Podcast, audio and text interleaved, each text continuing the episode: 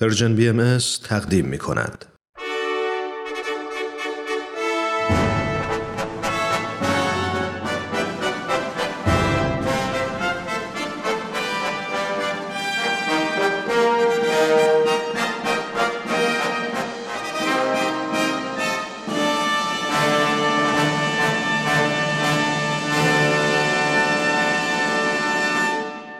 پیک یزدان دین در مسیر تاریخ.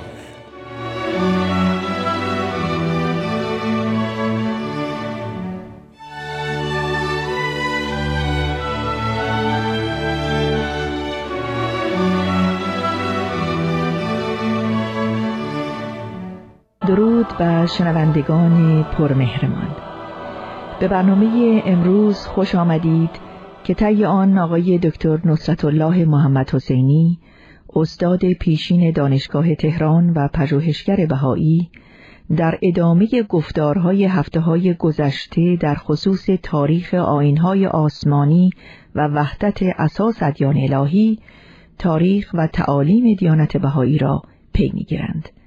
آقای دکتر محمد حسینی مجددا به برنامه خودتان خوش آمدید. با سپاس بسیار از سرکار خانم گیتی اجتماعی و درود فراوان بر شنوندگان عزیز و با وفای رادیو پیام دوست. در سهرگاه روز دوم محرم سال 1233 هجری قمری برابر با دوازدهم نوامبر سال 1817 میلادی کودکی در تهران چشم به جهان گشود که چند ده سال پس از آن تاریخ او را بهاءالله مؤسس دیانت جهانی بهایی شناخت. این کودک که نامش حسین علی بود با کودکان دیگر تفاوت داشت. در کودکی بسیار آرام بود. و از همان دوران خردسالی محشی و وقارش پدر و مادر و هر بیننده را مجذوب می نمود چشمانی نافذ و سیمایی نجیبانه داشت و رفتارش با همگان در نهایت ملایمت و عطوفت بود. خیلی زود به ناپایداری جهان خاک پی برد. شبی که در مجلس جشن عروسی برادر بزرگش حاضر و ناظر بود. شاهد خیمه شب بازی یعنی بازی شاه سلطان سلیم گشت. در آن بازی عروسکی عظمت شاه و امیران و اعیان و قدرت آنان و امر و نهیشان و تعداد نفرات و سپاهیانشان به نمایش درآمد. و چون نمایش به پایان رسید و پرده افتاد.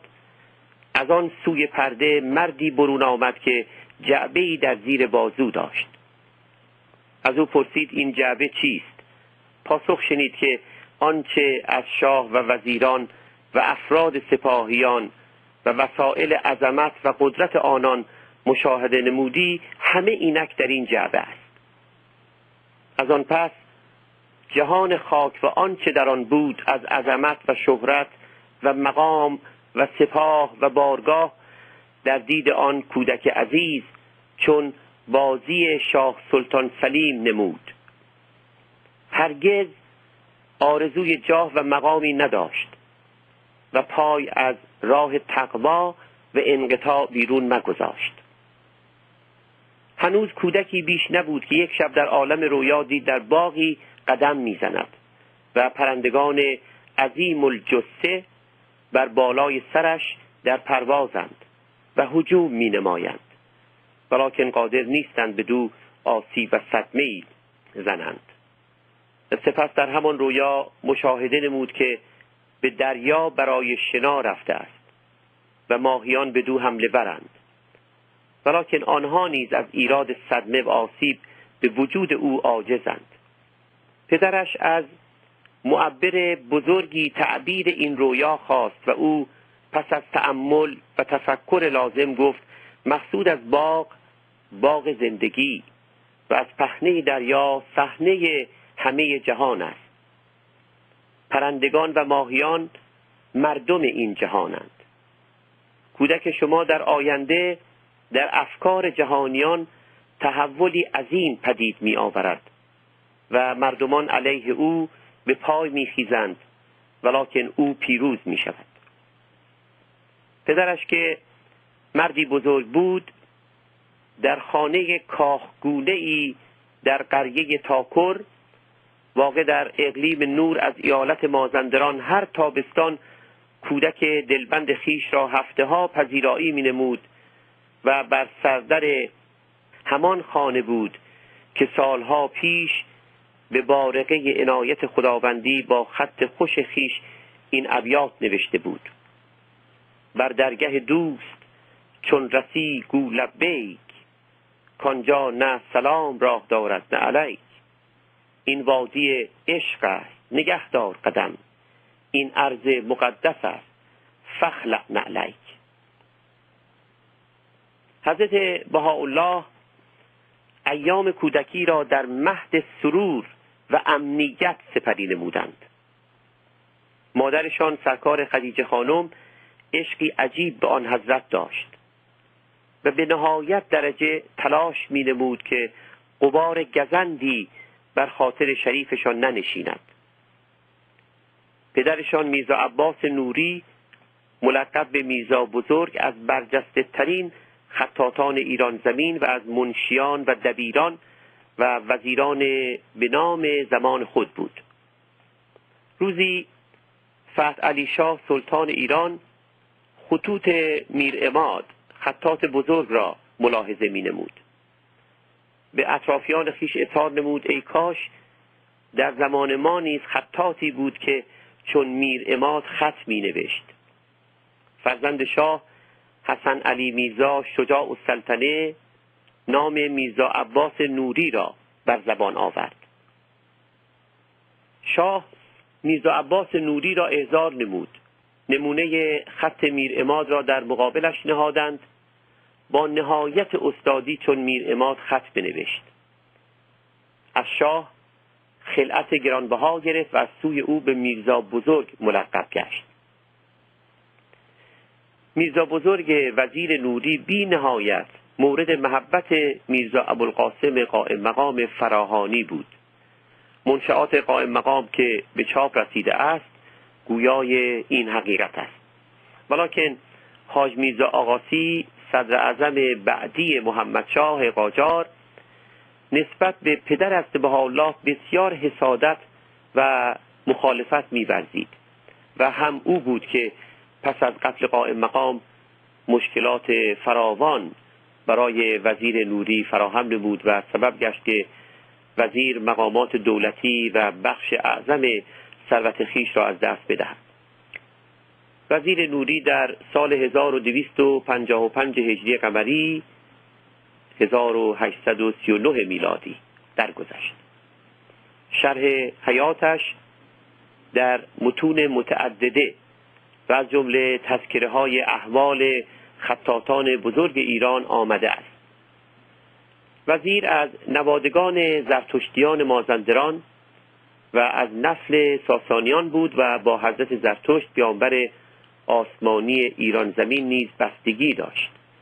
جالب است که از اولاد حضرت ابراهیم نیز به حساب می آمد باری حضرت بهاءالله در دوران کودکی به مدرسه نرفتند و تنها در خانه مختصری خواندن و نوشتن آموختند. ولیکن در هوش و ذکاوت در میان کودکان بینظیر و مسیل بودند.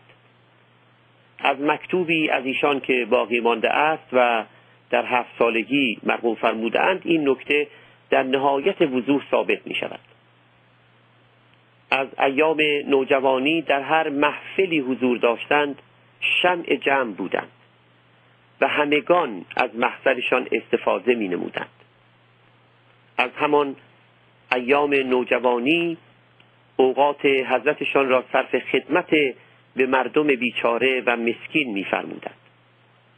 حدود هجده سال داشتند که با دختری زیبا از خاندانهای قدیمی مازندران و از نسل ساسانیان به نام آسیه خانم که جوهر وفا و اسمت بودند ازدواج فرمودند.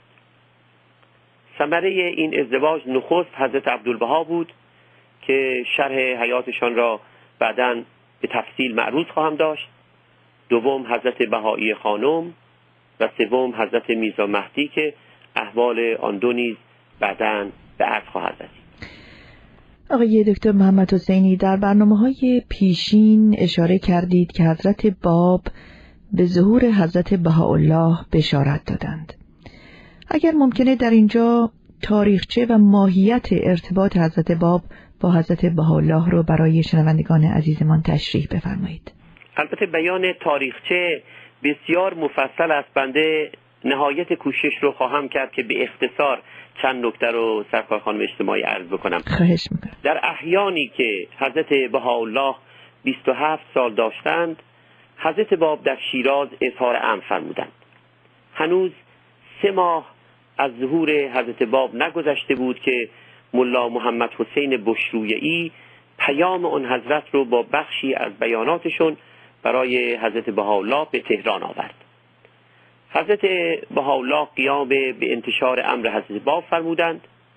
قیام عاشقانه ای که سبب شهرت عظیم ایشان بدین نام در قالب بلاد ایران خصوصا در تهران و مازندران گردید.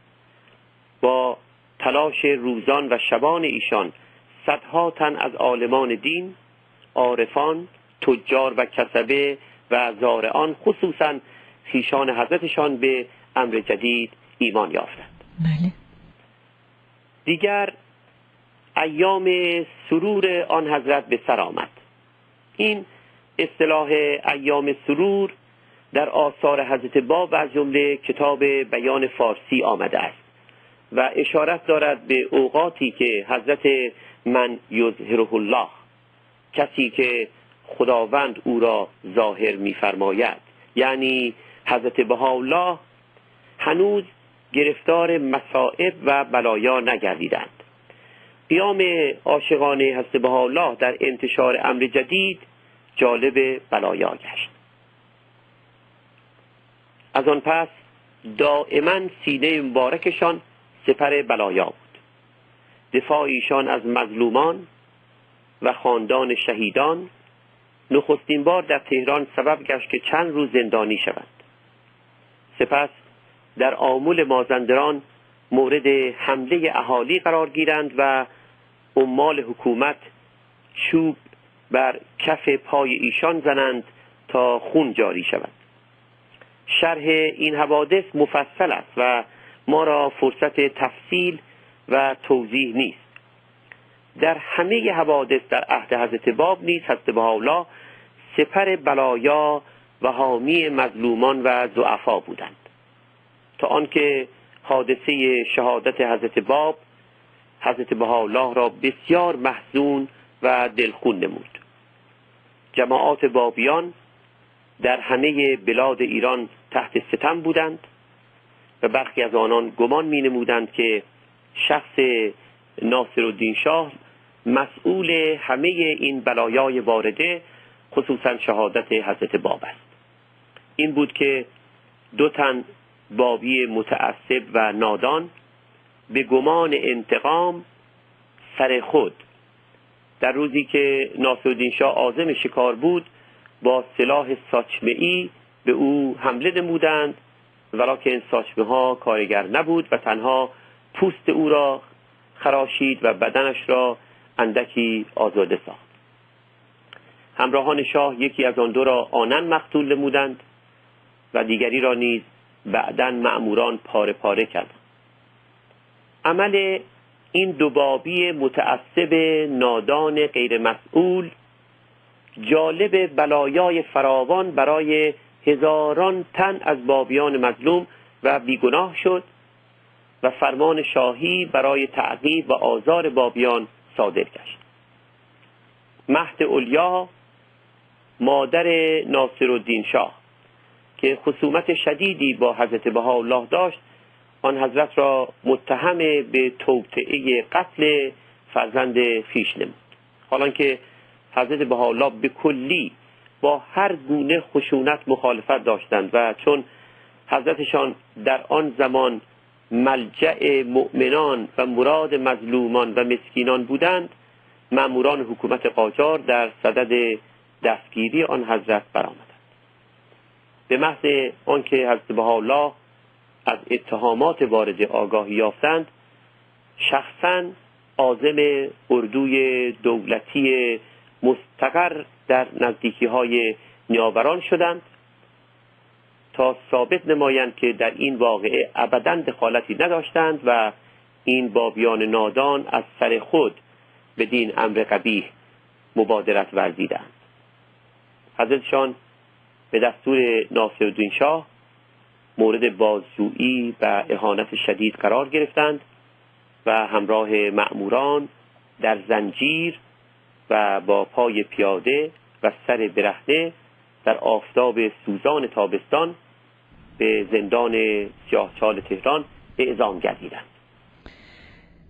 شنوندگان عزیز متاسفانه وقت برنامه در اینجا به پایان می‌رسه.